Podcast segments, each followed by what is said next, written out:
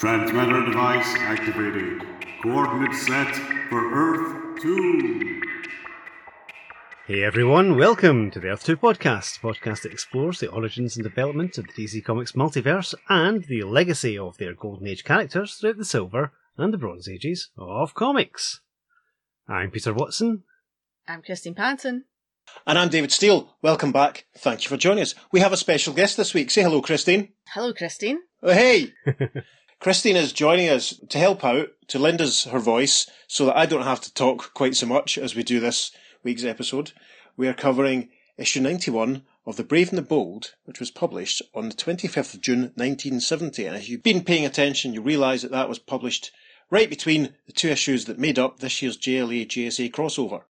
Think on that whilst you're savouring the story. But that would have been really awkward if Black Canary had had this adventure in the middle of that story. well, there must be someone somewhere that's listening to us that experienced them in, in that order, though. yeah, that- quite you know, possibly. Yeah. Uh-huh. that read part one and then read the B and B and then read part two. There's Um, fanfic it's- in It that. may have happened. Yep, definitely is. Yes. If any of our listeners did read these comics in order they were published in 1970, please write in and let us know. But that'd be that'd be fabulous. Pete, do you want to tell everyone about the cover to B and B 91? This is a very, very, very dramatic cover. It's very dark. Mm. horrible black scene. We have a big sign that says, You're entering Gotham. Welcome to Fun City. Which is the first and only time I've ever heard it referred to as Fun City. Yes. Because basically it's Gotham City. It's not a nice place. And in the foreground, we have what appears to be the body of Black Canary and the body of Batman. Both their costumes kind of torn, looking very bedraggled. There is a crashed motorcycle there that's on fire. Mm. And there is a sinister figure of a man, almost looks like he's wearing a biker outfit, running away from them with a smouldering gun in his hand, heading towards Fun City itself. Fun City, yeah. Which is basically looks like one of those fantastic Carmine Infantino cityscapes you used to get in the Flash. It's just these outline of buildings in the background. I love it. It's great. My copy very helpfully has a Thorpe and Porter price stamp for five pence, stroke one shilling. Five pence. Bargain. Yeah, that's what I was going to say. I was trying to remember when did decimalisation hit in the UK? Uh, it's not 1971. So this comic must have been hanging around for a while Hmm. to get this particular copy that I've got to get a T&P stamp with five pence on it. Yeah. Interesting. Yeah, it's a very dynamic cover. As Pete said, there's lots of black, but we have the sort of orange of the almost it could be the rising sun coming up over Gotham and the Mm, flames casting deep shadows over Bats and Black Canary and the yellow Batman logo and the, the black, yellow and blue Black Canary logo popping off the black base cover. It's very, very, very effective. It's very, Very very, very moody, very, very dark and scary, which really sets up the atmosphere for the story very nicely. hmm Christine, do you have anything to add about the cover? I mean, she's fallen down in a very attractive pose. Um, it's, it's, it's almost like a photographer was guiding her. Yeah. You're right. So is he. Um, so, yeah, looks good. It's what we can sinisterly refer to as sultry unconscious. yes. Yeah, maybe I don't. think- yeah, I mean, you're No, right. perhaps we shouldn't. No, no. She has spread it very well. Her hair's, you know, cascading Mm. in a very attractive fashion, and Batman's one leg is sort of angled slightly, and they do both look fabulous, listeners. So, so there you are. Think of that what you will. Black Canary's wig always manages to stay on. That's really impressive to me. Yes. Very impressive. yeah, I can't think of a single story where I saw it getting bumped off in, in action. Did that ever happen? I'm not sure. Probably Hmm. must have done somewhere. Anyway, right. Without further ado, we shall leap into the story. Summer 1970. Our opening page, we have Batman and Black Canary at the very top. And as I said at the top there, the emphasis in this story, moody and atmospheric are the key words. If you don't have a copy of this comic, just imagine it's all cameras very low level, a lot of natural light, long takes of scenes, you know, with Mm. occasional sort of close ups and Very noirish, yes. Yes, just very atmospheric. This is very much the DCU in the style of something like, you know, All the President's Men or, French Connection. yeah, something equally adult. I would read that. DCU, All the President's Men. That works for me. Yeah. Maybe when you write your DC comic, that's what you could, Maybe. Yeah. That's what you could do.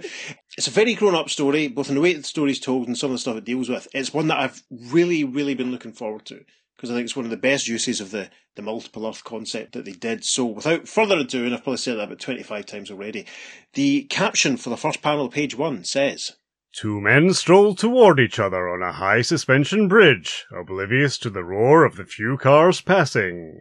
Oblivious to the hum of the wind and the soaring web of cables and steel to the bustle of the city beyond. And we see two men in long coats with hats approaching each other on the walkway on the side of the bridge. The, the car's rushing past, almost as though it's shot from a very high angle. Um, in panel three, they close towards each other.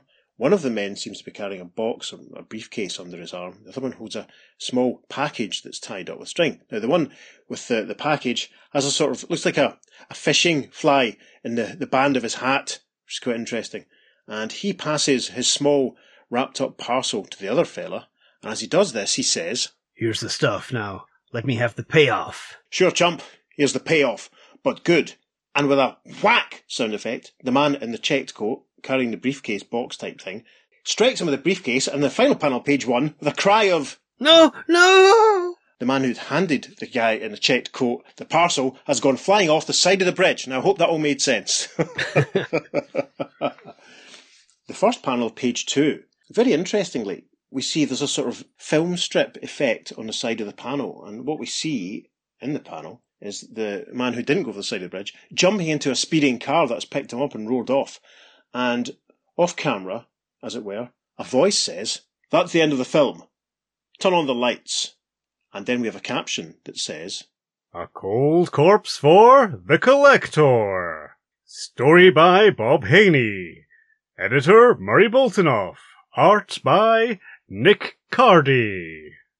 Nick Cardy. Yes, we haven't had a Nick Cardy story, it seems, for ages This and is ages and ages. yes. The collector part of the caption is sort of played out over the silhouette of what looks like a dead body. Mm. Gosh, very exciting. Now, we pull back in the next panel. There's about half a dozen men sat round a table. We can see the film projector that's just been projecting what we saw on page one. There's a man in a blue suit, there's a man in a brown suit, there's a couple of silhouetted figures. One of those silhouettes looks very familiar at this point. There's an overweight gentleman, there's another guy in a purple suit, and the man in the blue suit has a big cigar in his hand. He says, We're lucky to get that with a telephoto lens. That big guy was Turk O'Hare, Reimer's top goon. the chap in the brown suit behind him, who has a cigar clamped in his teeth, thumps the table and says, Yeah, the old double cross in the middle of Gotham Bridge. Oh, here's gotta be burned. Totally. And then the guy in the purple suit, who's a very neat moustache, again, he's smoking. Bad habits, kids. You shouldn't smoke. It's bad for you. He says, in response, Sure. And then it's war. War with Reimer and his whole setup. Blue suit leans forward and says, We can't afford with Reimer. That old gangland stuff went out years ago. It's bad for business. It only brings the law down on our operations. and there's another chap, bald, thick-set fellow with a moustache. He leans forward and he says, But Reimer cheated us. We passed the stuff and instead of a million payoff, we got one dead switch man. And we can see in the background with a shady bunch that it's a clearer look at one of the silhouetted figures and it appears to be Batman. One of the goons says, Quiet. There's two important guys here who haven't been heard from yet. You first, Batman. and indeed in the final panel of page two, Batman stands up and says, Check. So you turn loose the muscle on Reimer. What happens? I and the police move in easy. The young new DA wants to be governor. He'll slap indictments on your soldiers as fast as I and Commissioner Gordon could nab them. The bald man in the suit says, Thanks. Now the man you're all waiting to hear from, the collector. The guy in the purple suit says, Yeah, let's hear him. And then we see the collector. We don't see his face though, but we see his sort of steepled hands as he taps his fingers. The, the smoke in the room hovers around him, and we see his eyes poking out from his shaded face. He's very creepy as he says, When you hired me, I promised, if I failed, don't fire me, kill me. Well, I'm still alive and I've collected fortunes for you from big businessmen who wouldn't cut us in, debtors our loan shark boys couldn't squeeze, slow pay characters we did murder contracts for. My methods are special, but they work. Just like it was my idea to have a guy sit in here playing Batman. And at this, the collector reaches forward and pulls back Batman's mask, and we see that it's not Bruce Wayne. Don't know who it is. And in the next panel, still shrouded in darkness, the collector continues to give us his slant and things, like he was here himself, so we could be prepared for his counter moves against us. So, relax, cool the muscle, and let me take care of this little debt Reimer owes us. And Purple Suit Guy, he's now in silhouette, but we see his cigarette in the foreground of the panels. The bald guy watches him. Purple Suit Guy says, He takes an awful big cut of the profits, but he's worth it, 'cause he always collects. I wonder who he really is. Shortly after, It's another aerial shot. We see the suspension cabling of the bridge in the foreground, and there's a police launch on the river below.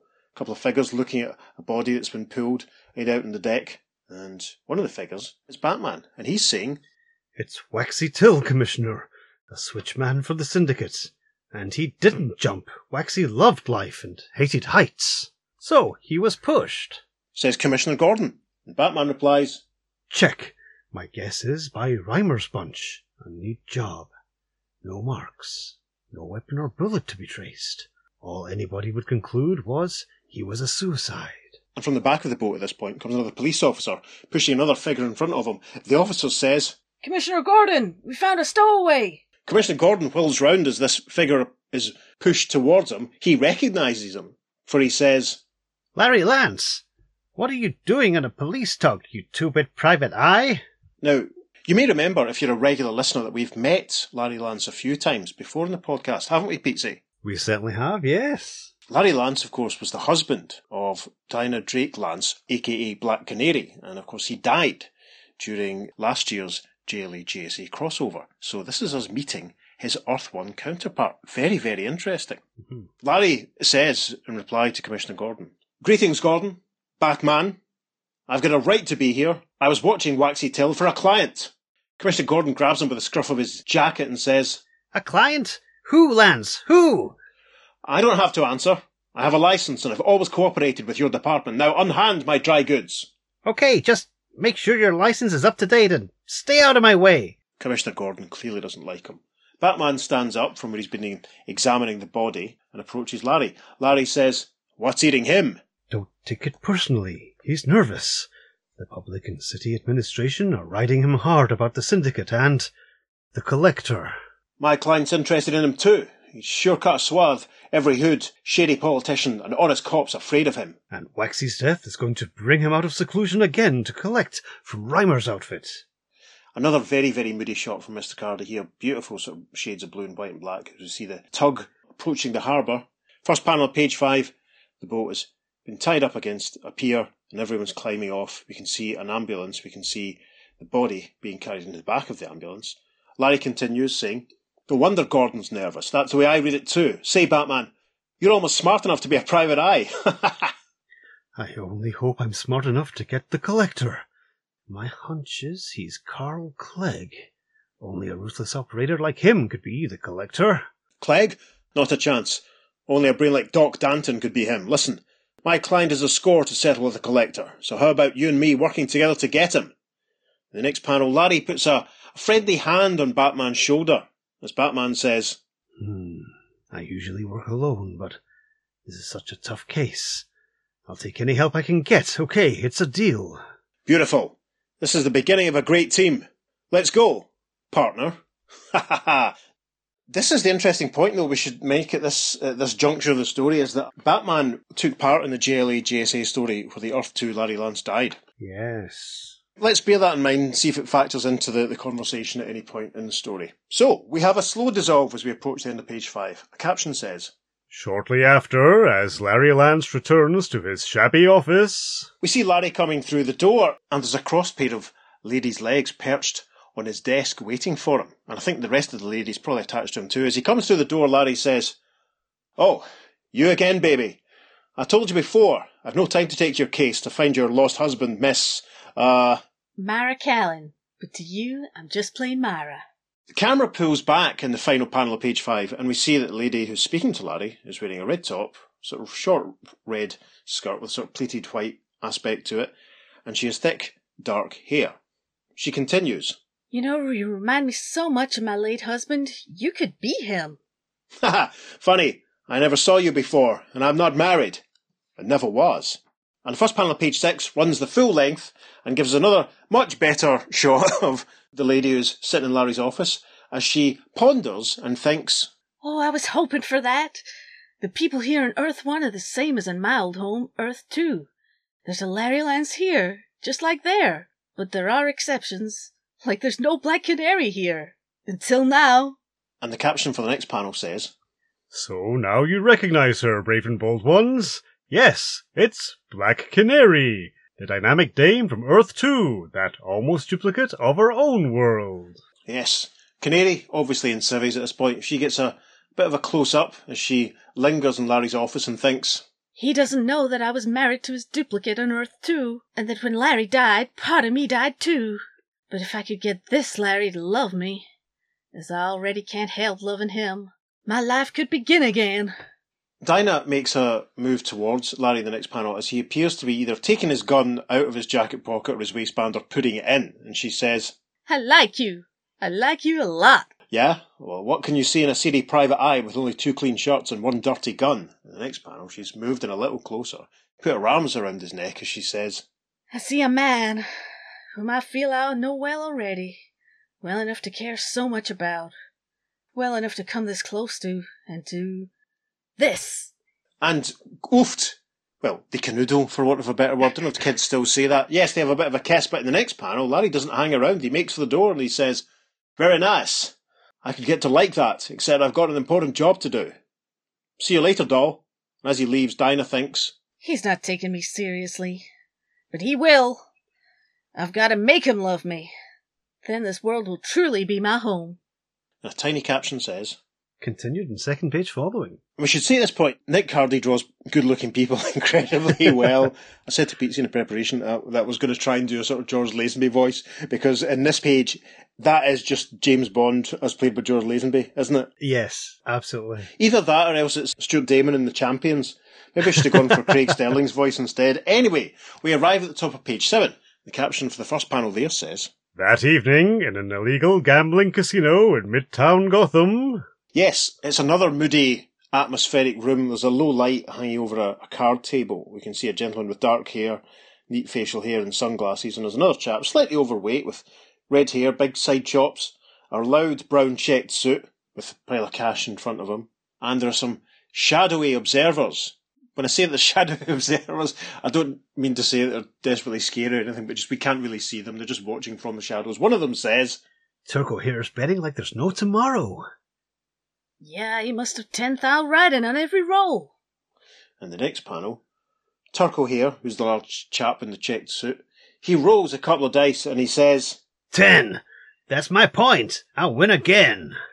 and we get a nice close up of the two dice, which is quite smart. Some of these panels may end up in the socials. It's going to be very difficult picking the panels for the socials, Yes. actually. But anyway, Turk O'Hare's opponent says in response, No, you lose. What? Hold it, punk! I won! But the other guy, he's using his, what Pete tells me, thankfully, is a croupier rake to pull all the money towards him. And as he does this, he says, No, you lose. Since you're playing with money and belongs to others. I know, because I am the collector. Turk cries, The collect. No! I'll. but he's cut off. Because it turns out it's not an actual rake, it's a gun in disguise. The collector fires with a pow. A bullet strikes Turk who cries, Ugh. In the final panel, Turk's face down on the card table as the collector legs it with the cash. Some of the other punters are not too happy. One of them cries in the background, Let me out of here! And as the collector grabs the flipping great wadges of cash, he says, Relax everybody. If you pay your debts, you need not fear me. This fool thought he could escape me. Caption for the first panel of page 8. But inside, a figure observes the scene, having trailed Turk O'Hare. Yes, we see Batman pulling back a curtain and watching the collector who's legging it. The collector's running so fast he's not even noticing that some of the banknotes are falling behind him. Batman thinks, The collector. I've nailed him cold, and I'll bet my cowl it's Carl Clegg in disguise. Batman starts to emerge from behind the curtain and says, Just a little minute, collector. but the collector whirls around and with a pow fires a shot at Batman saying, Batman! And then he fires another few shots into the curtain in the next panel, pow pow pow, saying, That curtain will be your shroud, pal! In panel four, we see that Batman has ducked down behind a fruit machine, coins spilling everywhere, and the bullets ricochet off it. Batman says, Everything he touches turns to money. Maybe I can make a hit with the top ten. and he pushes the fruit machine forward. We see that it's on a bit of a stand, and it falls towards the collector, who's somehow managing to open a door simultaneously as he tries to jump out of the way of the tumbling fruit machine. A tiny caption says, Continued and second page following. in the first panel of page 9, the collector is making his way out of the door, and he says, See you around, Bat Guy, and he fires on Batman, but then he says, Oof! Because with a whack, he's been struck by the batarang that Batman has hurled at him. The next panel, Batman has made it to the door, but finds Door's locked. And he sees the silhouette of the Collector making his way past the, the window that Batman's now looking through, and Batman says, There he goes. and then in the next panel, there's a massive smash sound effect as Batman hurls himself through the window and grabs the collector from the back, saying, Gotcha, collector. Then in the final panel of page 9, we see Batman has grabbed this fella and twirled him around, but the figure says, Hold it! It's me! And Batman recognises him and says, Larry, I thought you were the collector. You must have seen him go this way. Larry's putting his hand to his head in the first panel of page 10 as he says, Did I? He hit me from out of nowhere and jumped into a car. I was just getting up when you slammed into me. Blast! He beat me again. And weren't you supposed to be here earlier? Larry's straightening his tie, looking so George Lazenby it hurts in panel 2, as he says, Sorry, partner. I got held up by a dame. Sure. Okay, Larry. Batman has obviously, in the previous page, hurled his batarang, which bounced off the, the collector's head and struck his hand, knocking the gun out of the way. But Batman notices an interesting detail here after noticing Larry put his hand to his head. Batman thinks, That gash could have been caused by my batarang. But the clothes, his hair, are different. Oh, come on, Larry's on my side. in the next panel, they're doing some investigating. They've ducked behind some hedges, and Larry is showing a wig, a pair of dark glasses, and a suit jacket that he's found on the floor. He says, Batman, look! The collector must have shucked his stuff after he belted me. He's a master of disguise. Nobody knows what he looks like. I'll bet he looks exactly like Carl Clegg. Larry holds up his hand in the next panel, saying, No, look! A bag of peanuts in a pocket. And who's notorious for munching them? Doc Danton, maybe you were right after all. Great shot of Batman there, actually, with a kind of spotlight behind him. Nick Cardy, untouchable. Caption for the next panel on page 10. Moments later. We see Batman using a payphone. Is that the first time that's happened in the podcast? I think so, yeah. Yeah, he's got an eye on Larry standing outside smoking a cigarette, and Batman's on the phone saying, Commissioner, O'Hare's dead. The collector got him and escaped. I want a dragnet put out for Doc Danton. Send some men to collect O'Hare and close down this joint. Bit of a slow dissolve. The final panel of page 10 is Larry and Batman walking along. And now, is that a full moon in the sky behind them? Or is it a, a low slung street light? Full moon Hmm. or a street light. Let's take a drink just Yes. in case. Yes. Yes, absolutely. and it's interesting. It's a bit male gazy, this issue, can't lie. We see a silhouetted pair of lady legs at the front of the panel as Batman and Larry walk towards her. Larry is saying, Say, partner, I want you to meet somebody. She's the reason I was late. Batman thinks, That face. Figure. Very familiar. Of course, it's Black Canary. Oh, dearie me, that says so much, Bruce. It really does. Now, this is where we should remember, as I, I think I mentioned at one point, there was a brief hint of a love triangle between Green Arrow, Black Canary, and Batman in the, a couple of issues of the Justice League, which we didn't really cover. But it's interesting that Batman makes such a an identification. The first panel, page 11, they've arrived with Dinah. Larry says, Batman, meet Myra Callan. And Myra replies, The great Batman? I'm honored. but she thinks, Good old Caped Crusader. He knows me, but he's just covering for me, just as I hoped. Batman says, My pleasure, Myra. and he goes on to think, Black Canary using an alias. It figures. She must have fallen for this Larry who resembles her husband back on Earth 2. Interesting.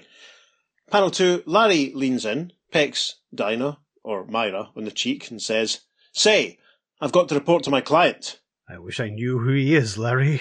Professional ethics, Batman. Can't reveal it. Would you see Myra home? My client hates me to be late. And in panel three, this is incredibly, incredibly moody from mister Mhm. Cardy. There's a sort of series of almost spotlights cast by the streetlights as Larry walks off. And Dinah says, I know what you're thinking, Batman. I'm a fool for throwing myself at a man because he looks like my late husband. No, that was to be expected, but this Larry's different. Inside, he's hard, self-centered. He'll break your heart. And there's something suspicious about him. My old bat sense says he might not be who or what he seems. I'm not interested. I'm a woman first and a superheroine second. Okay, but understand he's helping me capture someone. It's dangerous. He could be hurt, even killed. Dinah starts to take her leave. At this point, we get a nice, better look at what she's wearing. Nice little red neck scarf and a, and a horizontally hooped striped dress, very, very pretty. She looks back over her shoulder at the Cape Crusader and says, I appreciate the warning, but don't try to run my new life. I'll see you around. Slow dissolve then, the first panel of page 12. But as Black Canary melts into the night, See Batman standing in front of a newsstand. Now, can we make out the names of any comics? no, it's not. That's disappointing, isn't it? No. The news vendor is laying out his wares, so we can see he's got some. Look, at- they look like penknives or something, holding some of the publications down to weight them down from the wind. That's very interesting. But Batman has a thought because, That roof. Someone on it signaling with a flashlight. and indeed we can see a silhouetted figure standing on top of a building across the road, and a bit of a flash of light. There's a screech of brakes as a green van pulls up, and someone hurls a package from the side that bounces on the pavement with a whump. Batman thinks, What gifts? Oh, only a news delivery truck. Yeah, because it looks like a tied bundle of newspapers. However, the caption for Panel 3 says, yet suddenly, as the air palpitates with a strange unearthly noise, It's almost as though the newspapers keep bouncing. There's a weird Sound effect. Batman hurls himself back towards the newsstand. and then There's a massive blam explosion as the almost though the pavement erupts. Batman recoils and then moves forward the final panel of page 12, thinking, Good blazes! That bundle was booby trapped. That rooftop buzzard was fingering me. he wasn't signalling Batman, he was shining a torch on him so that whoever was in the van would see him. And we also see in this final panel that the silhouetted figure on the roof of the building is starting to make a move. First panel of page 13, all sorts of smoke and flames going on as Batman emerges through the smoke and sees a certain familiar blonde bombshell on her motorbike. Batman says, Black Canary! You hurled that bomb bundle away with your sonic powers. But how did you know? Even back on Earth, too, truck drivers don't wear expensive dress gloves. So that's obviously what the, the screeching reuse sound effect was. That's fantastic. That's a great use of Canary's powers. I like it. Hmm. Batman says in the next panel, Clever girl. I owe you one bat life. Canary's not having it. She zooms off on her motorbike saying, Forget it. Just try to see it my way about Larry. Be a friend and help me find happiness. I'm going home and change into something more feminine. For Larry. Tremendous. Cracking shot of Black Canary's bum, it must be said. the caption for the next panel. The next day, Yes, we're in Commissioner Gordon's office and he's, oh, he looks knackered. He's pouring a cup of coffee. We're not sure if it's for him or for Batman. Batman is sat perched on the Commissioner's desk as Commissioner Gordon is saying, Of course, the delivery truck was stolen. We found it abandoned and clean of prints. Our dragnet hasn't turned up a hair of Doc Danton. and Batman says, Hmm. He knows I'm after him and getting warmer. That's why he tried to blast me. And then the phone on Commissioner Gordon's desk rings very helpfully with a large ring sound effect. Batman, which is very presumptuous of him given that it's not his office, he's answered the phone the next panel, and we hear a familiar voice saying, Batman? Larry, a break! The collector's due to make a collection from my client in the museum's sculpture court. Meet me there. And as Commissioner Gordon stirs his coffee in the background, Batman says, Good work, Larry. The museum. Another of Danton's little quirks, meeting in museums, art galleries. Maybe, Commissioner, this time we've got him. A slow dissolve. A caption says, very shortly, in the sculpture garden adjoining Gotham City Museum, I think Mr. Cardy was having fun with this. We see Batman walking across a shiny tiled floor. It seems to be spotlit as well because it's a bit of a glare. There's some interesting statue shapes. There's a figure on the left, which, I don't know, is that a horse kneeling down? Is that a shield? I'm not Mhm. sure. There's a bit of weird, modern, twisty art in the middle, and there's another thing with a hole in its head, and another figure with its head in its hands, and it looks like some kind of ceremonial garden in the middle of the floor. As he marches through this, the Cape Crusader is thinking, It's Tuesday. The museum's closed today. Good deserted spot for the collector to squeeze Larry's client, whoever he is. A very interestingly lettered caption for the first panel of page 14 says, suddenly, and the large, weird looking piece of twisty modern art that we saw on the previous page tips forward with a swish and with a grang sound effect. It crushes itself on the ground. Batman cries, Holy Hannah! and then the next panel, he's being pelted at by gunshots as he ducks behind one of the statues, the one that we saw that looked a bit like a, the shape of a horse and a shield. The gunshots continue to rain down on Batman as he thinks, Real assassin's nest here. Keep stopping him, Don Quixote. Six, seven, eight. Yeah, he's counting the bullets, so we're guessing then that the statue that he's hiding behind is Cervantes' great, legendary, inspirational creation. Batman leaps forward the next panel, saying, Your automatic's empty, Buster, and I'm coming for you. In the foreground of the panel, we see a hand holding a pistol and some click sound effects. Obviously, he's trying to fire. And because he's out of bullets, nothing's happening. The caption for the final panel of page 14. But as Batman lunges for his half-hidden killer, Yes, we hear another bang sound effect, and we see that this brown suited, dark glass wearing figure that was holding the pistol, who was hiding behind another piece of modern art himself, seems to have been taken out. Batman thinks, Somebody zapped him. and Batman's thoughts continue the first panel of page 15. In time to silence him when I was about to nab him. Was that Larry's motive? Now wait. The collector would make me even suspect Santa Claus. Batman is very close to the, the body now of the, the chap that was shot. We can see him draped over the legs of the statue of the figure that was cupping its head in its hands. Larry has arrived. He's got a smoking gun in his right hand as he says, You okay? Lucky I managed to get a bead on this bird in time. So obviously it was Larry that shot the fella. Batman says, He was one of the syndicate's top guns. But what happened to the collector and where's your client? Oh, you didn't think I'd let him appear. It was all a trap for the collector, only he didn't show. Danton always was a sly one, says Larry as he pockets his gun. The two of them start to move off in the next panel as Batman says, Yes, if it really is Danton. and he thinks, What about Larry's mysterious client? What if he's the collector and this was really a trap? For me. not long after, Batman's back with Commissioner Gordon is going through a file he has in his hands. The Commissioner says, Scratch Doc Danton off your list. A bulldozer in the city dump just uncovered his body. Dead for weeks. Batman's unhappy at this. He slams his fist down on Commissioner Gordon's desk and says, Blazes! Then all those clues were phony, and Larry's been digging them up, which means he could be the collector. Or working for him.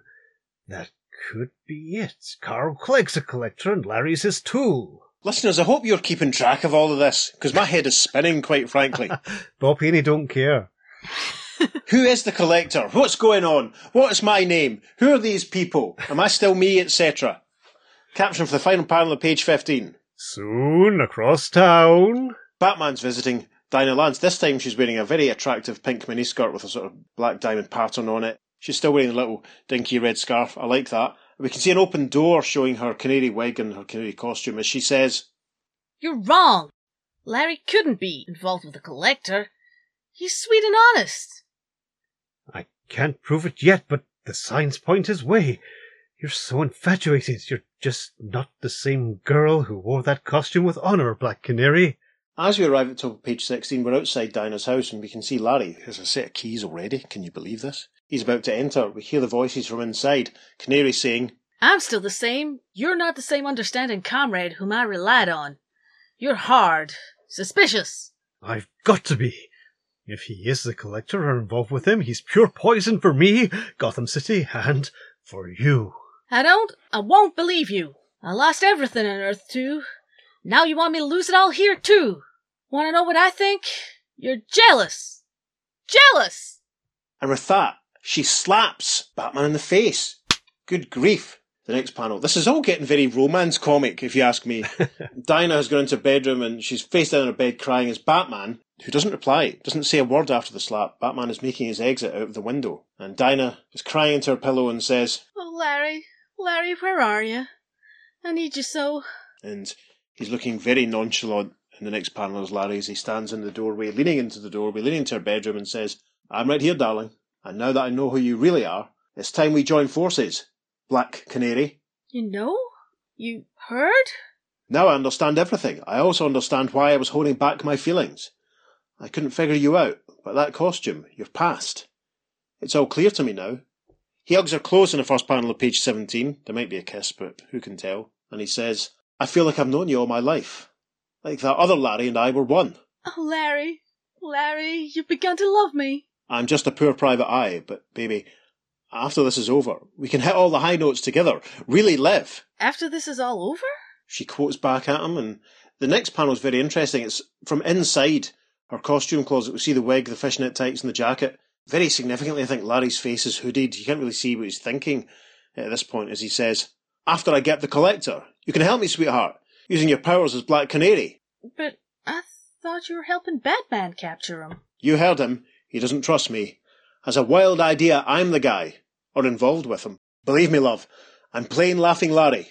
Have gun and license, will travel. My client's rich. If you and I grab him, if we beat Batman to the collector, he'll set us up for life. Oh, darling, yes, yes!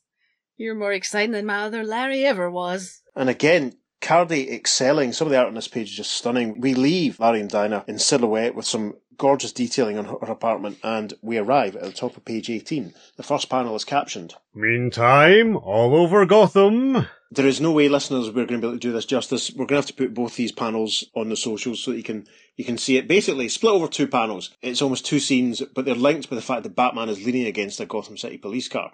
In the first panel, we can see uh, a bunch of people being guided out of a big fancy building. They're all in fancy clothes, being guided towards a police van by some Gotham City officers. As Commissioner Gordon in the foreground, talking to Batman, says, We're rounding them all up.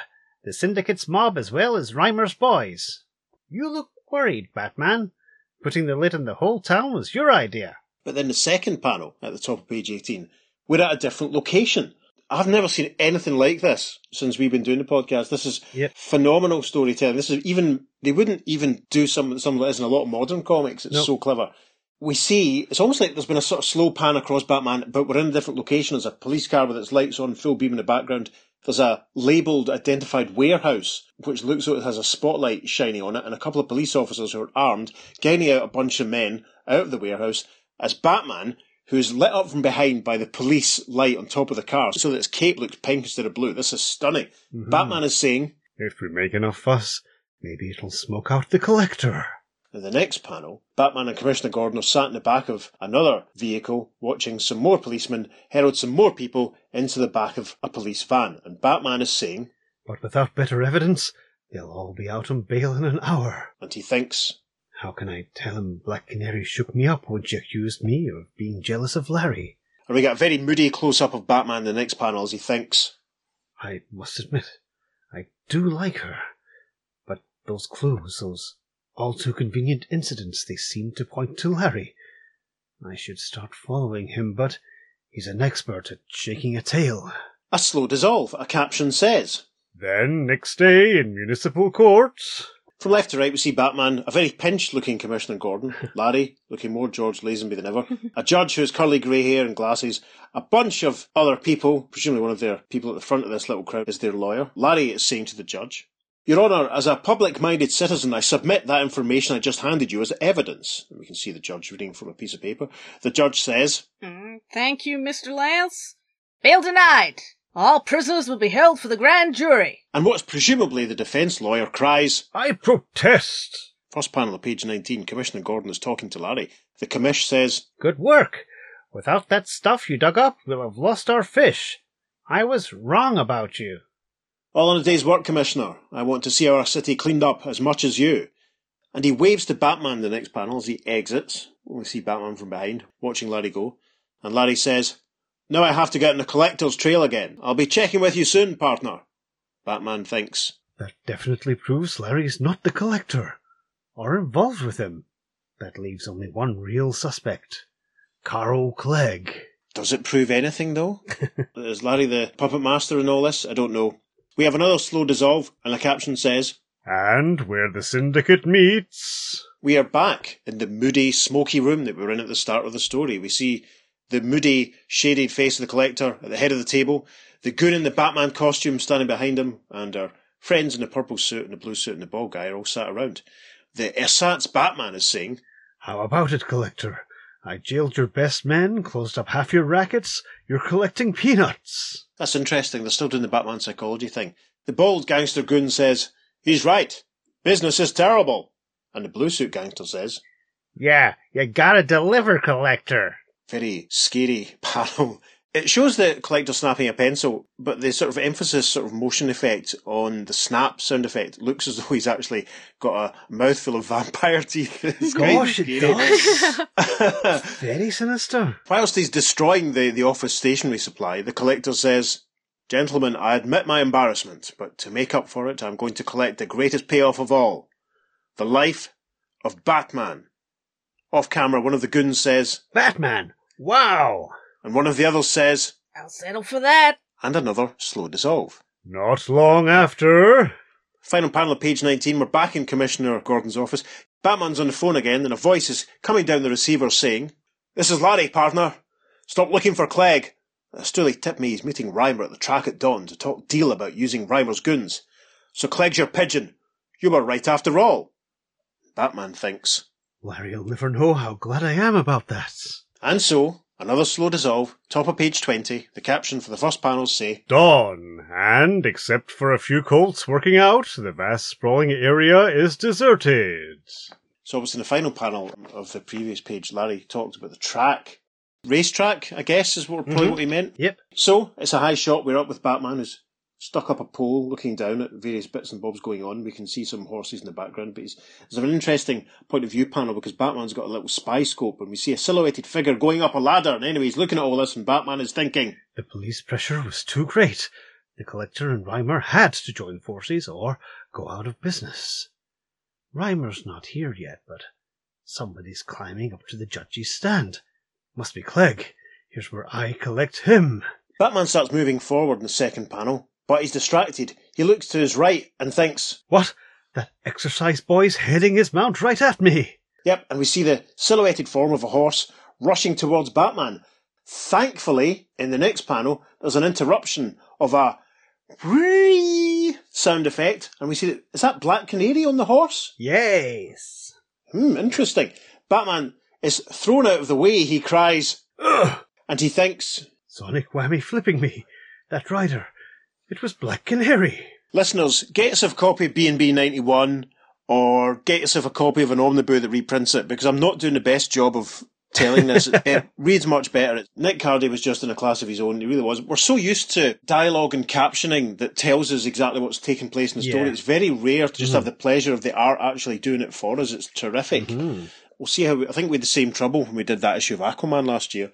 We did, yes. But anyway, the final caption for the final panel of page 20 says, Stunned, unable to move, Batman's brain can still function. and we see that the silhouetted figure, who Batman was watching in the first panel, has descended slightly from its ladder and drawn a gun on him, which looks like it's got a silencer barrel on it, actually. And this figure, we can see him from the back, but it's instantly recognisable, for he says to Batman, So long, partner! Ha ha! And laughs as Batman, down on the ground, thinks, Larry Lance! The collector after all! What a fool I've been. Which is ironic because I misread the caption as saying Batman's one brain cell can still function. That's at a very Freudian level, says what you think about Batman. Yeah. Okay. right, back to the plot. So at that astonishing revelation, we arrive at the top of page 21. The caption for the first panel says, But and we see Black Canary leaping from her horse to get between Larry's gun barrel and Batman. Batman's still on the ground, still recovering. Canary says, Larry, why the gun? You said I was just a stun Batman, so you could capture the collector alone. Goodness me! Canary is standing now directly between Batman and the gun barrel. Larry says, Get away, doll! You did what I wanted, but if you want that life together, back off! Your sonic whammy isn't as fast as my bullet, baby! You lied. It's Batman you're really after. You, you're the collector. Now, the next panel is very unfortunate in its positioning. Come on. Come on, everyone. It's almost over Batman's shoulder, the point of view, but he's basically looking at Black Canary's backside. Oh dear. He's looking at her crotch. yes. Well, he could, well, he could be looking at the grounds. We're looking at Black Canary's backside because that's what Nick Cardy's drawn. Off camera, Larry Lance says, Correct. Now move, or I'll send you across the big finish line with him. Batman, crouching behind Canary, thinks, She's paralyzed with surprise. Now!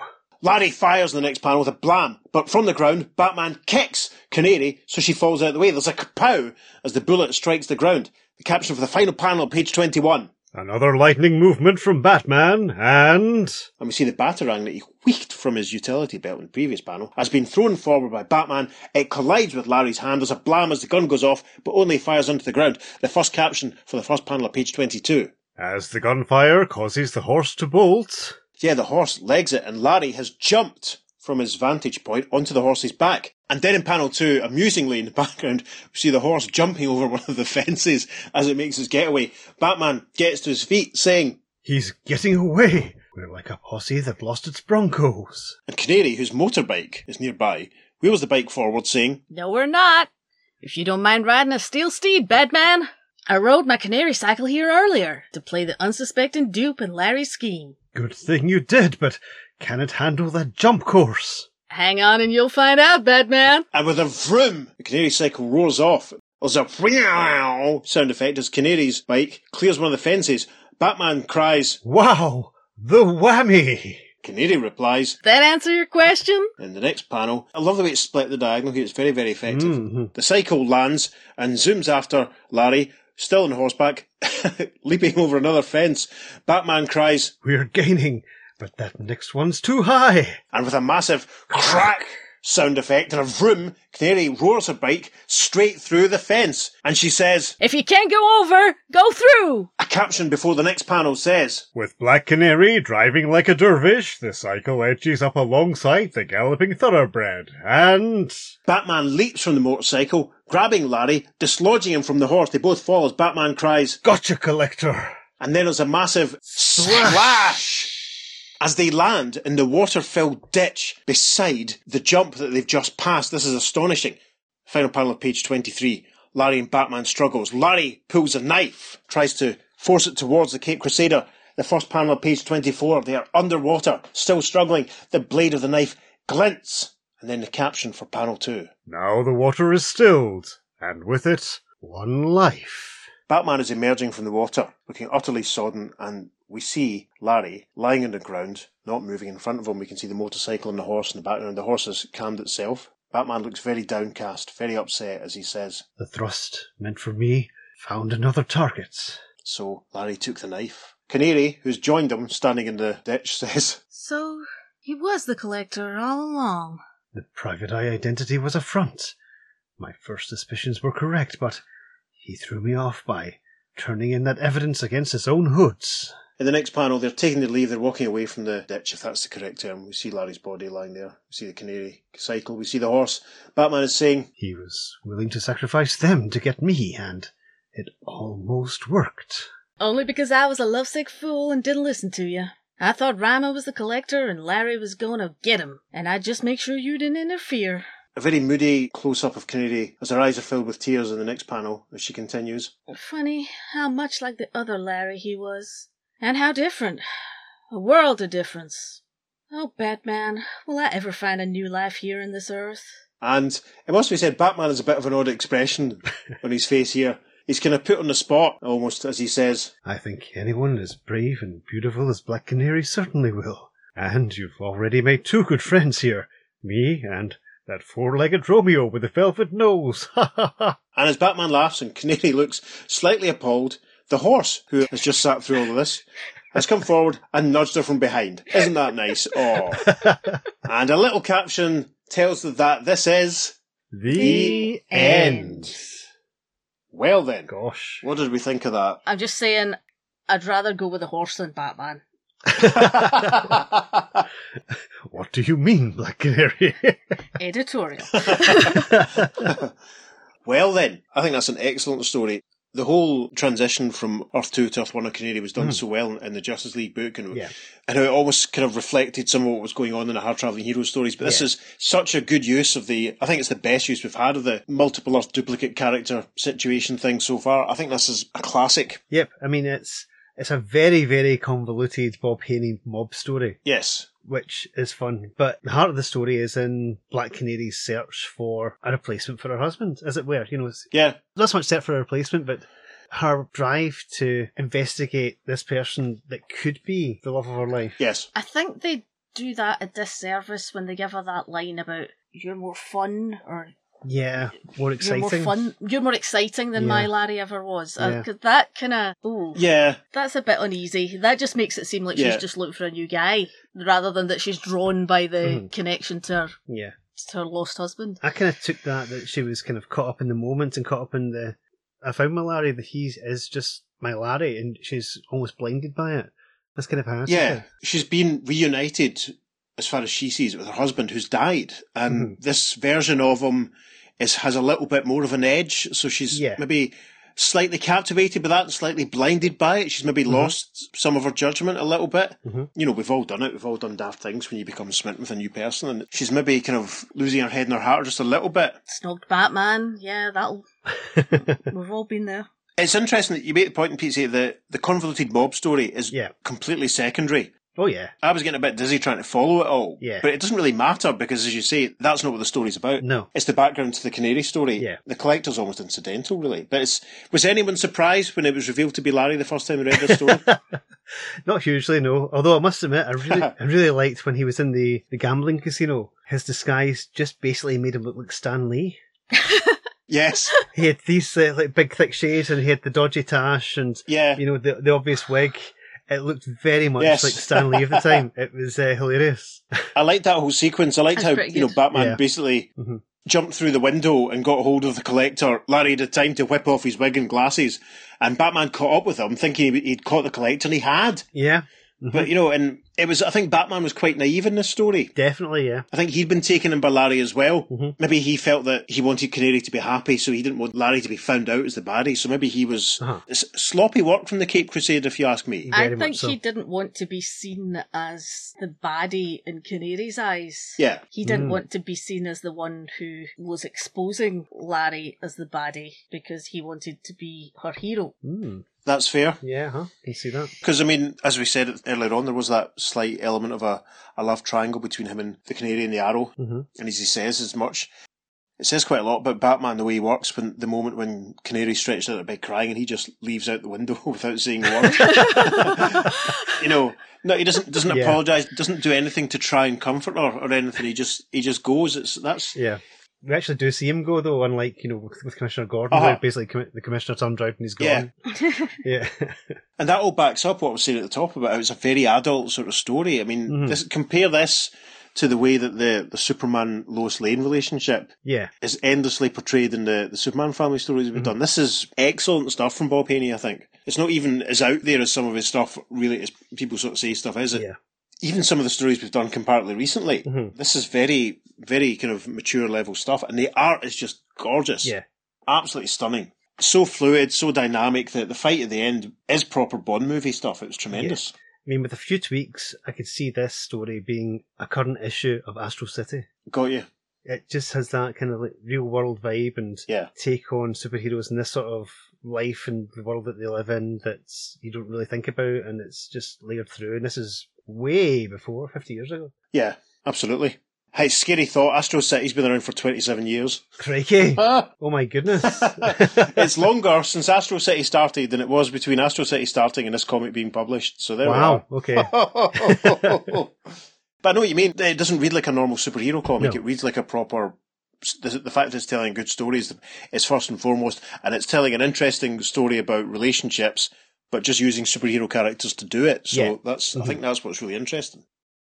This is the second time we've seen an Earth 2 counterpart on Earth 1 who's actually an evil version of the Earth 2 personality because we had the Earth 1 Johnny Thunder before in the Crisis on Earth A story That's right. where he was kind of amoral and Mm, a bit nasty and, you know, selfish yes. as opposed to, you know, just the fun loving Johnny Thunder who tries to do the right thing on Earth 2. Yeah. Whereas you've got this secret underworld crook as Larry Lance as opposed to the good guy Private Eye that he was in Earth 2 Yeah. it's interesting to see just the differences between the counterparts in this because usually we always think of Earth 3 as the one that's got the evil versions, but Earth 1's doing quite well for evil versions as it's going. Yeah. Who's going to turn up next to be the nasty guy?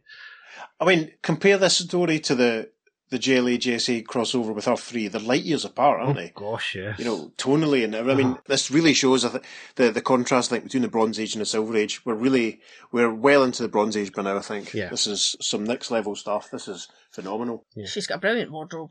Oh, she does, yes. Not so much the Black Canary costume, which I don't think does much for her, to be honest, but she's got a great wardrobe. Yes, Mm. very contemporary. She looks fabulous. It must be said. Mm-hmm. Although the introduction, it's just a pair of legs, is quite quite amusing. it's very of the time. Yes, It wouldn't be out of place in an episode of The Man from Uncle. or a Steven Moffat episode of Doctor Who. Let's be honest.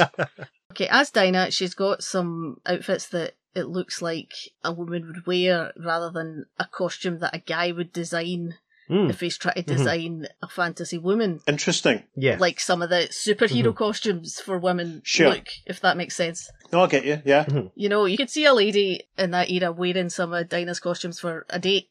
Yeah, uh-huh, without a doubt. Definitely. I think Cardy also draws her very much the same way he draws Wonder Girl with the dark hair and just the look and the. Yeah, actually, that's a point. Yeah, they do look very similar. Mhm. I like the fact that they didn't forget that that her canary hair is a wig and all that Yeah, sort of stuff. uh-huh. You know, because I don't think we got a panel of her actually changing into the outfit, it- it- No. which is almost fetishized in some stories. The way it's you know it's sort of done, the way that she's sort of shown Yeah, getting that's true. changed. That's true. It's interesting. Mhm. I think I keep saying it, but this is just such a mature story. It was a bit sus though when she turned up in Larry's office and Larry's saying, oh, "I've got no time to take your case to find your lost husband." And then the, the very next panel, it's contradicted, and she says, "Oh, you remind me of my late husband." So she got a late husband and a lost husband. Oh, right, What? that's the point. Yeah, She's been busy. yeah, Gosh. such a femme fatale there. She's trying to find a new life on this earth. She's got to, you know, get Yeah. through them. She should get her story straight though. yeah. but th- that's when that's an interesting thing, though. It's it's the fact that you know it's about a year or so after the the JLA JSA crossover where the Earth Two Larry was killed. Ah, We've done a couple of comics since that's featured Canary, but I wouldn't have been surprised if they never made another reference to her Yeah. originally being from Earth Two. Yeah. But this is good that they're still mining it for good stories, basically. yeah. It's good. It's encouraging. Yeah, I mean that was a pivotal part of the JLA JSA story we've just covered. Uh, was the fact that she was from Earth Two and she thought she was the cause of everything. Of course. yeah. So it's quite interesting to compare that with this. And bearing in mind, technically in the middle of that whole satellite stuff, we're just going, oh, I, I, I can't live anymore. Yes. I'm going to destroy both Earths. She pops down to Earth and has this adventure, then pops back up to carry on. if you're to take everything totally chronologically, but of course we don't. Yeah. and it's interesting. I mean, how is this supposed to fit into the continuity of the, the Green Lantern Green Arrow series that she's appearing in? yeah, exactly. might be worth one of us taking a look through that to see if Mhm. there's any references to such things. Mhm. I think this probably takes place maybe before the JLA JSA crossover or Yeah. you know, maybe before the Hard Traveling Heroes stuff, or you know, before she properly pals up with Green Arrow. I mean, regardless, she's had a very stressful summer of 1970 of all this stuff with Larry, and then thinking that she's causing the destruction of the two Earths in the mm-hmm. JLA JSA crossover. So, go on. Hopefully, the next time we see her, she's going to have been sat down with her feet up, just chilling out Maxim. Quite frankly, It would make more sense if this took place before those stories, because obviously you've got Batman's feelings for her as well, to a certain extent. Yes. And he still thinks there's maybe a bit of something there, but obviously by the time you come round to Hard Traveling Heroes, then she's pretty much with Green Arrow as a couple. yes. And obviously she's not in this story, so it would make sense if this took place before. hmm Uh, certainly the Hard Traveling Heroes storyline in Green Lantern Green Arrow. Yeah, I think so. I think it's worth noting that on this earth, water fences for horse racing or show jumping, whichever one you want to look at, are clearly far deeper than they are in Earth Prime. Oh gosh, yes. it was a proper underwater fight, so yeah, yeah. yeah, yeah. I felt sorry for Canary the way it panned out. It would have been nice if Mhm. Larry hadn't been the baddie, but I suppose that's the whole point of the story. There really wouldn't have been much, you know, much to it if it had been revealed that he wasn't Yeah. the collector. You know, and a surprising twist, Larry is not the collector. It's Commissioner Gordon. I mean, even if he hadn't been the collector, he Mhm. wasn't exactly charming No. throughout. that- From the very beginning, Yeah. he was pretty Mm. Obnoxious. Yeah, that could have been the twist, is that, you know, we suspected him to be the collector all along, and he turned out not to be, but he was just, Yeah. Just a bit of a rotten guy. yeah, immoral, just using them, and then Yeah. just went, went his That own would have way, been interesting, stole all the actually. money yeah, yeah, Yeah. Canary's left disappointed as he's revealed to be a complete div, and you know he walks off and he's not interested in her. That, that yeah, Yeah. I suppose. But the trouble is, Roy Thomas would have brought him back. he could have said, don't follow me, or else I'll tell everyone who you are, yeah, or reveal your secret Oh. identity. That would be a really good sleazy thing for him to do. a bit know, of betrayal. Yeah. But instead, he was killed very quickly, so that's Yes. fine. Batman didn't stab him on purpose, honest. Batman is already laughing it off because there's a funny horse who wants to say hello. So it's all good. It's all fine. It doesn't matter. Nay. it's okay. It gets points for me because nothing bad happened to the horse. That's yes, true. That's the true. horse was okay. That makes a good story. No horses were harmed in the recording of this podcast. No. Now, shall we move on to the complete lack of correspondence? Let's do so. There's a complete lack of contemporary correspondence, it seems, for this issue. Pete's and I were both sort of checking through our B&B collections and I had the perfect excuse to look through the issue of Brave and the Bold, Batman in the House of Mystery. Is that an issue we should have done? I don't know. Anyway, because the issue, that was issue 93, which we thought might have been the most likely to have correspondence on this one. But no, they talk about the, the Adam Strange issue and they talk about some of the other surrounding ones. We couldn't find any particular letter columns that focused on this one completely, which is very disappointing. But I did manage to find one paragraph from issue 95, which isn't even a bit of correspondence from one of the readers. Basically, the text in the, the letter column says something like this. Several readers quibbled with Bob Haney's point of view in You Only Die Twice, which I think was the Adam Strange story, and mm-hmm. A Cold Corpse for the Collector. So we're giving him the floor for a couple of paragraphs. His explanation or defence follows. There's a paragraph where he discusses issue 90, which deals with Adam Strange, and then there's another paragraph where Bob Haney himself, the writer of the story, talks about issue 91, and he says, Black Canary certainly would be attracted to her dead husband's duplicate. Most natural thing in the world, even though carrying on a relationship with Green Arrow. This is the eternal female, open brackets. Julie Schwartz wishes he'd thought of the same plot, close brackets, lol. And Bob concludes, also, comic stories do not necessarily happen chronologically. We did not establish the precise time of B&B 91. So that means that there must have been some questions about Mhm. when it fitted in Yeah. between the Justice League stories and the hard travelling heroes. Christine, what do you think of of Bob Haney's response to things there? Bob Haney don't care. Yep. He'd care if he got a boot up his backside, but that's Yes. That's that's another matter entirely. I- that's the eternal female. I think it's a sign of Black Canary's trauma that she's drawn to these boring guys like Batman and Green Arrow. Like it's, it's a it's a sign of it's a sign of how much she's suffering from her loss. Mm. Again, that's a really good point. This is what's this is really what this story's about, isn't it? It's about her, as you say, her trauma, having to deal with the fact she's lost her husband. It's She's, yeah, it's, she's gone through a lot, and yeah. I think she'll be she'll be look. it's- Quite apart from losing her husband, she's moved to a completely different world where people might look like people she knew, but Yeah. Yeah. she's lost all her real connections, so she's looking out for connections where wherever she can find them. Mhm. It doesn't Yeah. necessarily means the connections she forges are going to be the most meaningful ones for the long term, but you know she's Yeah. she's reaching out. Absolutely. And hopefully Green Arrow will be there to catch her, etc. I'm sure you'll tell us in due course. Yes. Very interesting story, it must be said. That's what we thought of the story, but what did you think about it? Please get in touch with us. You can email us at the earth2podcast at gmail.com and tell us your thoughts. Make sure you follow us on social media as well because we're putting up some of these amazing panels hmm for you to see because literally we, we can't describe them justly. They're absolutely fantastic and a, a total change of pace from some of the, the recent fare we've had, to be honest. On Facebook and Instagram, we're at the Earth2 Podcast, and on Twitter, we're at podcast underscore Earth2. Yes, and we will take this opportunity to give a shout out to one of our followers on Instagram, one of our big supporters on there, an account by the name of Steve's DC Superstars, because at the point of recording, it's Steve's birthday. Oh, there you go. Steve, you'll hear this a couple of weeks after the event, but many happy returns from everyone on the actual Earth 2 podcast. We hope you had a great time at your birthday. Lots of love. Thanks for your continued support. We really, really appreciate it. Indeed. And we'd also like to give a shout out to one of our Twitter followers, DC Multiverse Historian. Yes. Make sure you follow him on Twitter. As I said, he's at DC Multiverse Historian, but he also has a fantastic blog that you should check out. It's at earth-1-earth-2.blogspot.com. Yes, and it's the full words rather than the numerical. Yes. We mentioned before, but he does some great stuff, sort of working out the, the various parallels and Mm. complements between the different characters on the different Earths.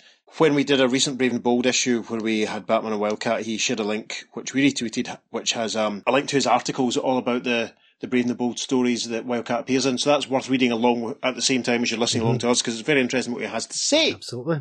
But before we go, we should say a very special thanks to Christine for joining us and giving voice to Yay. Canary and giving me a rest this week. So thank you for that. Thank you for having me. we hope you've enjoyed yourself. Hopefully you'll come back soon at some point and help us out again. hmm That'd be fantastic, yeah. yes. It's a very short commute, so it's. And on that note, I've been Peter. I've been Christine. and I've been David. We will see you again very soon on The Earth Earth 2 Podcast. Podcast. Transmatter cube activated. Return coordinates set for Earth Prime. Batman's on the phone again and a voice is coming down the receiver saying, This is Larry, partner. Stop looking for Clegg. Astuli tipped me he's meeting Reimer at the track at dawn to talk deal about using Reimer's good. Sorry, what the hell am I saying? Did Eric Saward write this? Oh my goodness, right. Canary roars her bike straight through the fence and she says, If you can't go over, go through. Do you want to say it a little louder and faster as if you're riding a motorbike at great speed after a, a, par- a parallel duplicate of your husband that's just completely betrayed you?